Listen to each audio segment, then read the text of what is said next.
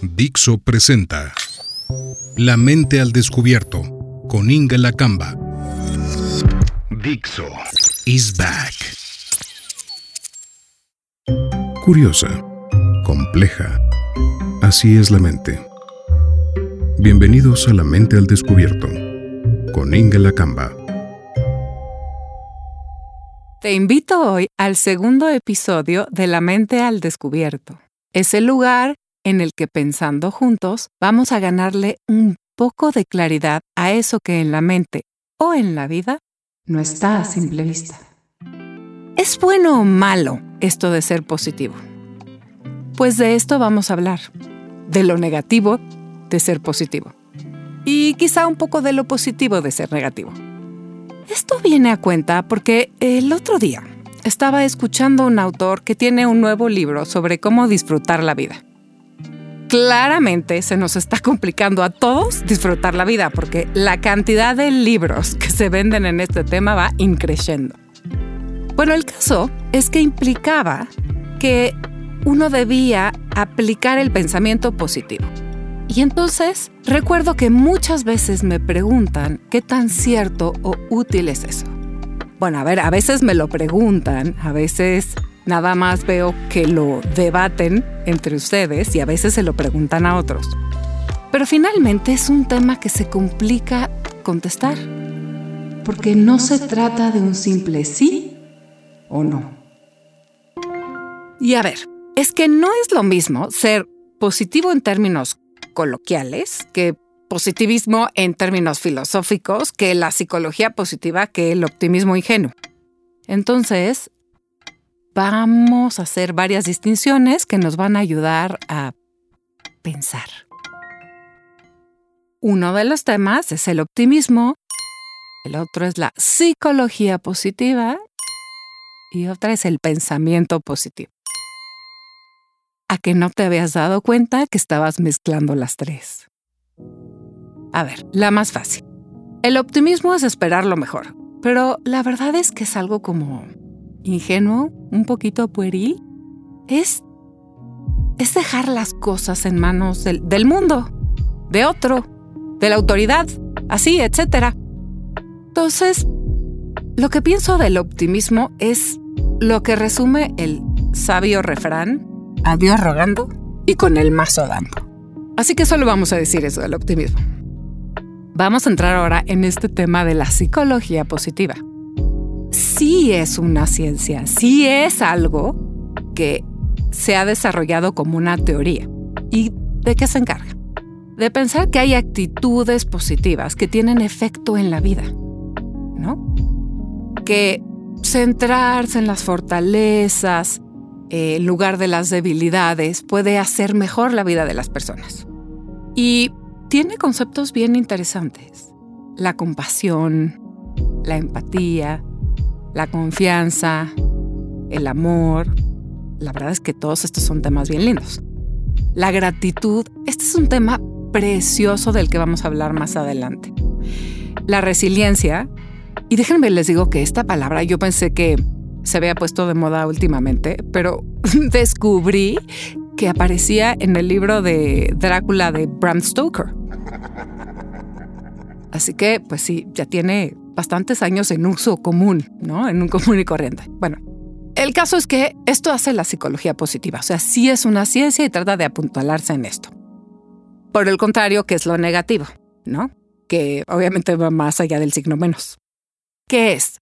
Casi siempre decimos lo negativo es algo perjudicial, algo malo, algo que nos va a hacer daño. ¿Y qué sucede cuando escuchamos que algo nos va a hacer daño? Nos ponemos en guardia, como en alerta. Y esto es absolutamente natural, es una respuesta de nuestro ser mamífero. Apuesto que nadie les dice nuestro ser mamífero, todo el mundo dice nuestro ser animal pero es de nuestro ser mamífero. Bueno, el problema grave es cuando decimos que lo positivo es bueno y lo negativo es malo. Y entonces ya dividimos el mundo en dos y esa postura es paupérrima, maniqueísta, es decir, reducir las cosas nada más en dos polos, ¿no? En bueno y en malo. Les voy a poner una metáfora para que vean de repente lo absurdo que es reducir algo en bueno y en malo. Vamos a poner un jardín, ¿no? Es un ecosistema. Ustedes llegan a un jardín y hay plantas que nos gustan más. Por ejemplo, una flor que tiene una fragancia especial. Podemos pensar en un árbol que nos llena de sombra y que en tiempo de calor la estamos buscando. Pero quizá en tiempo de frío, pues no queremos la sombra, lo que buscamos es el sol, para ver si ese contacto directo nos calienta un poquitín. Así que ni siquiera lo que es bueno en algún momento lo es todo el tiempo. Ni lo que es malo o no deseable lo es todo el tiempo. Las lombrices y las arañas en general no nos gustan, pero son indispensables para un jardín. Los niños pequeños se encantan con las arañas patudas. No sé si los han visto cómo las agarran, las cargan, ven cómo ven sus patitas, hacen sus pequeñas granjas de arañas patudas. Con los caracoles se los ponen en los brazos y hacen sus carreras de caracoles. ¿Hiciste tú alguna vez una carrera de caracoles? ¿Tuviste alguna vez una cajita con arañas? ¿O catarinas? ¿O mariposas?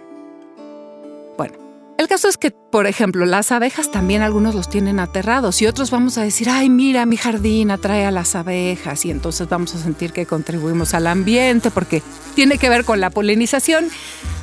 Total, algunas cosas nos gustan, algunas cosas no, pero eso no las hace ni buenas ni malas. Hay pájaros que cantan precioso y comen lombrices, pero nadie, nadie se va a poner a criticar a un pájaro porque está comiendo una lombriz.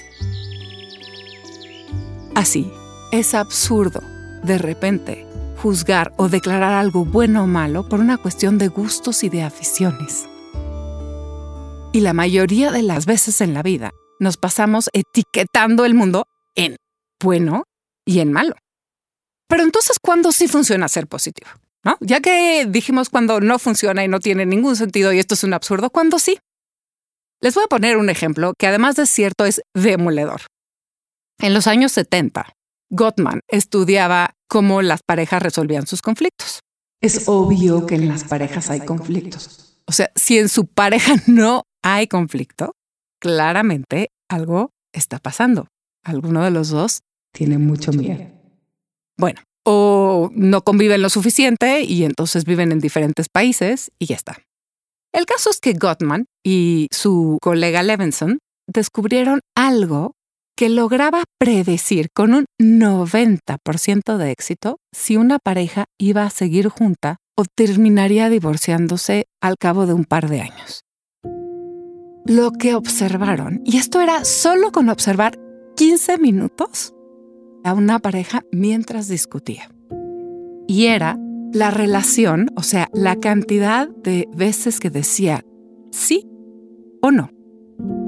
Si una pareja por cada no decía cinco sí, la pareja podía seguir juntas. Pero si no, se ponía en entredicho la durabilidad de esa pareja.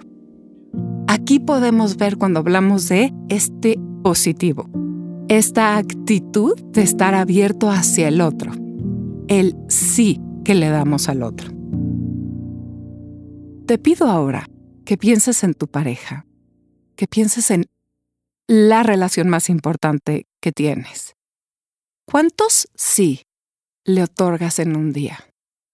¿Cuántos no? Ahora, no toda la vida es pareja, también está el trabajo.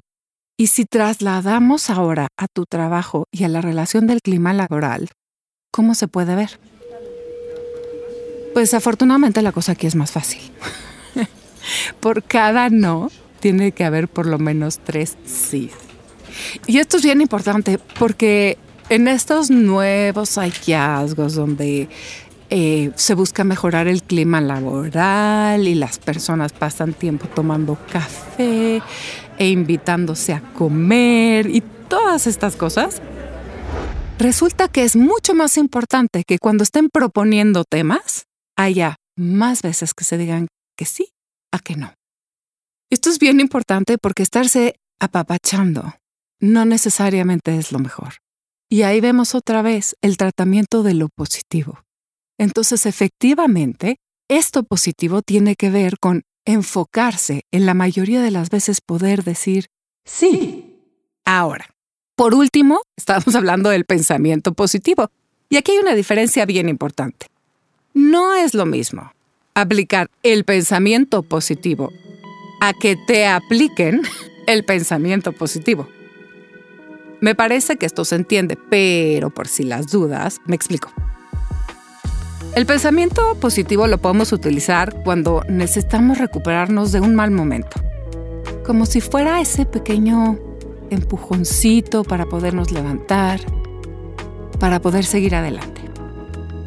Por ejemplo, tienes un gran plan y de repente se viene abajo y ante la frustración dices, bueno, quizá más adelante, quizá lo puedo hacer el próximo sábado. Y este recurso lo escuchas porque de pequeño tenías un papá, una mamá, una abuela que tenía mucha confianza en el futuro y que no se le derrumbaba el mundo.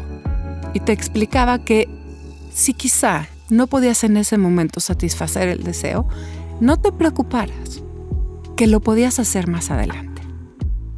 Y tú le creías y yo le creía. El problema grandísimo es cuando te aplican el pensamiento positivo y deciden por ti que no deberías estar molesto por algo que te pasó. Entonces, por ejemplo, tú pierdes algo importante, una pluma que es importante para ti, o quizá perdiste una entrevista de trabajo, o no pudiste llegar a una cena, y alguien te dice, no te preocupes, piensa en positivo, por algo pasan las cosas, ya tendrás otra oportunidad. Y eso es que te apliquen el pensamiento positivo. Ante la pena de los otros, uno solo puede acompañar y quizá dar unas palabras de aliento, porque si no, ser positivo ante la desgracia o la pena del otro, la verdad pues no es positividad, es como una falta de empatía. Ay, la empatía es un tema tan bonito, del que ya te voy a hablar más adelante. En la vida nos suceden cosas buenas y cosas malas. Los que pueden apreciar más sus cosas buenas sin duda la pasan mejor.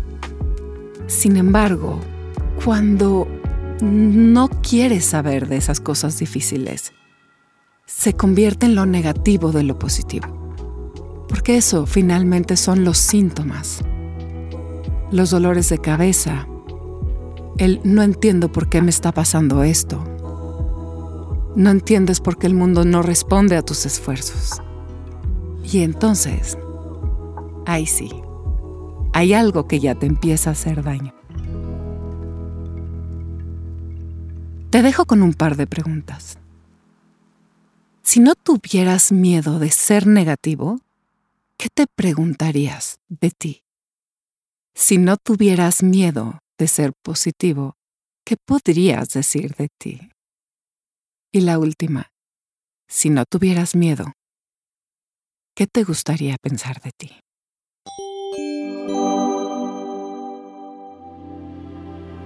Gracias por llegar hasta aquí. Si quieres conocer más, visita mi página www.ingelapsi.com mi cuenta en Twitter, arroba Ingelapsi, y la de Instagram, también arroba Ingelapsi. Necesitamos espacios para pensar juntos, para abrir las conversaciones y dejar las obviedades.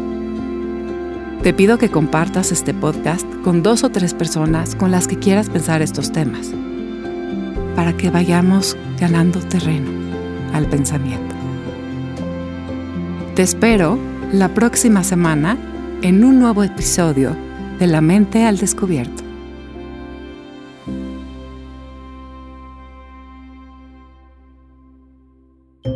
Has escuchado lo negativo de lo positivo. Aquí, en La mente al descubierto, con Inga Lacamba.